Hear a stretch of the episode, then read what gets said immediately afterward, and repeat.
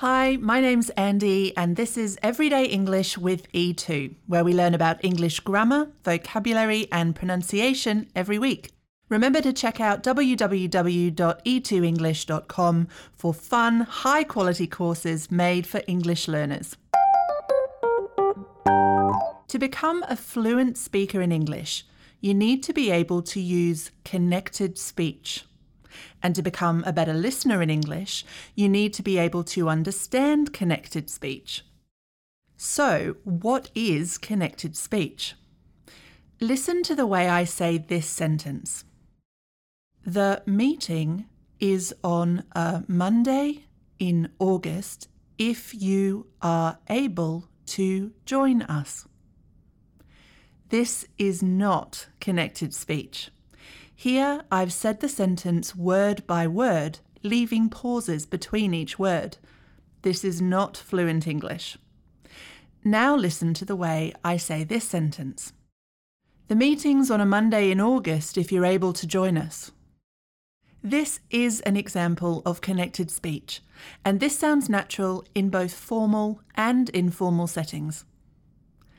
As you heard, there are a number of changes that take place when you move from words on a page to words spoken out loud. Put simply, spoken English is far different from how it's written. When you read English in a book or on a computer screen, you can see little white spaces between the words that show where one word ends and another word begins. But when fluent speakers say sentences out loud, they link delete, insert, modify, reduce, and multiply words. These are the six keys to connected speech. In this episode of Everyday English, I'm going to talk to you about all six of the changes that happen to spoken English, about how words transform so you can sound more fluent when speaking, and how you can understand spoken English much more easily. Okay, let's get started with the first connected speech key.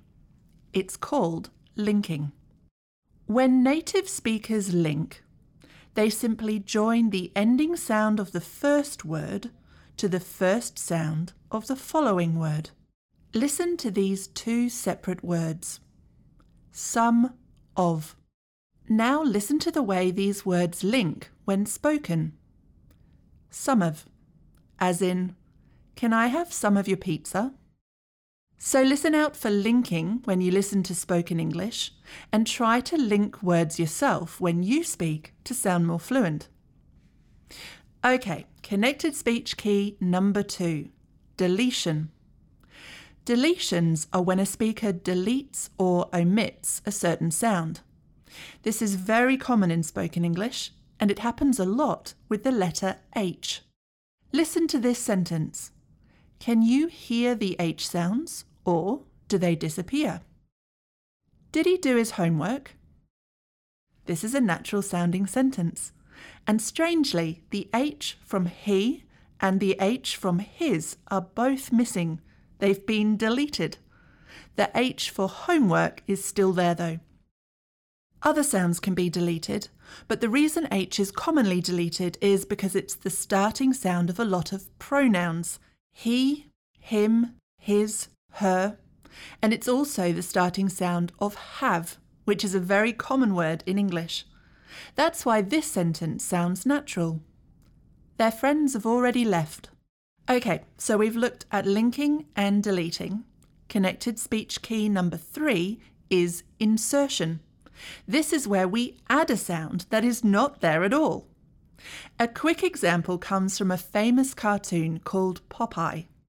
Popeye was a sailor who used to eat spinach and beat up bad guys, and he used to say, I am what I am, what I am. Now listen carefully to me saying these words at a normal rate, and listen for the Y sound that automatically appears. I am what I am, what I am. You don't need to worry about this key. If you say the words at a normal rate, the additional sound just kind of magically appears there because of the way your mouth and breath work. It's more important to be aware of addition when you're listening, because it can make a word sound very different to what you expect to hear. Listen to this sentence I like the idea of that. One more time, a bit more slowly. I like the idea of that. Could you hear the R sound that was added when idea and of come together? Idea of. Let's look at connected speech key number four modification. Okay, this one is weird. We've heard how we can link sounds, delete sounds, and insert sounds. Modification involves changing a sound when it's spoken. Listen to this sentence Did you have a good time at the party? Listen again to the did you. It doesn't sound like did you at all. It sounds much more like did. Did you have a good time at the party? Even a very common phrase like can you changes to sound more like can ya when spoken at a moderate tempo, as in can you please get the door? Okay, so we've heard how fluent English speakers link sounds, delete sounds, add sounds, and change sounds. Now let's understand how they reduce sounds. This usually happens when the ending sound of the first word and the starting sound of the following word have the same sounds. We simply chop off one of the sounds. Take the phrase, this letter's from Mary. From Mary. Here the word from ends in an M sound, and the word Mary starts with an M sound. So we reduce the M sounds and say from Mary. Saying this letter's from Mary would sound a bit mechanical, not to mention that it's much harder to say both M's individually. Okay, the final key to connected speech. The final key involves multiple changes to a phrase. In fact, if you were to read the phrase and then listen to it, you wouldn't know it was saying the same thing. The most common one is gonna. Gonna is actually a combination of two words, going to. And gonna sounds nothing like those two words combined. The two word phrase has changed significantly and it saves a lot of time when speaking. For example, it would sound strange to say, I am going to go to the shop. It's so stilted and mechanical. It's so much easier and better to say, I'm going to go to the shop.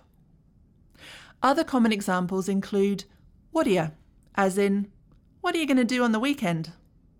What are you going to do on the weekend? What are you going to do on the weekend? And wanna, which means want to, as in, do you want to come over? Or want a, as in, do you want a drink? Do you want a drink? Do you want a drink? Okay, so in this week's episode of the podcast, we found out that there are six ways that English can change when spoken. Hopefully, this will help you to understand spoken English a lot more easily and speak it with a lot more fluency. Remember that if you want help with your general English and pronunciation, then check out www.e2english.com. My name's Andy, and I'll see you soon.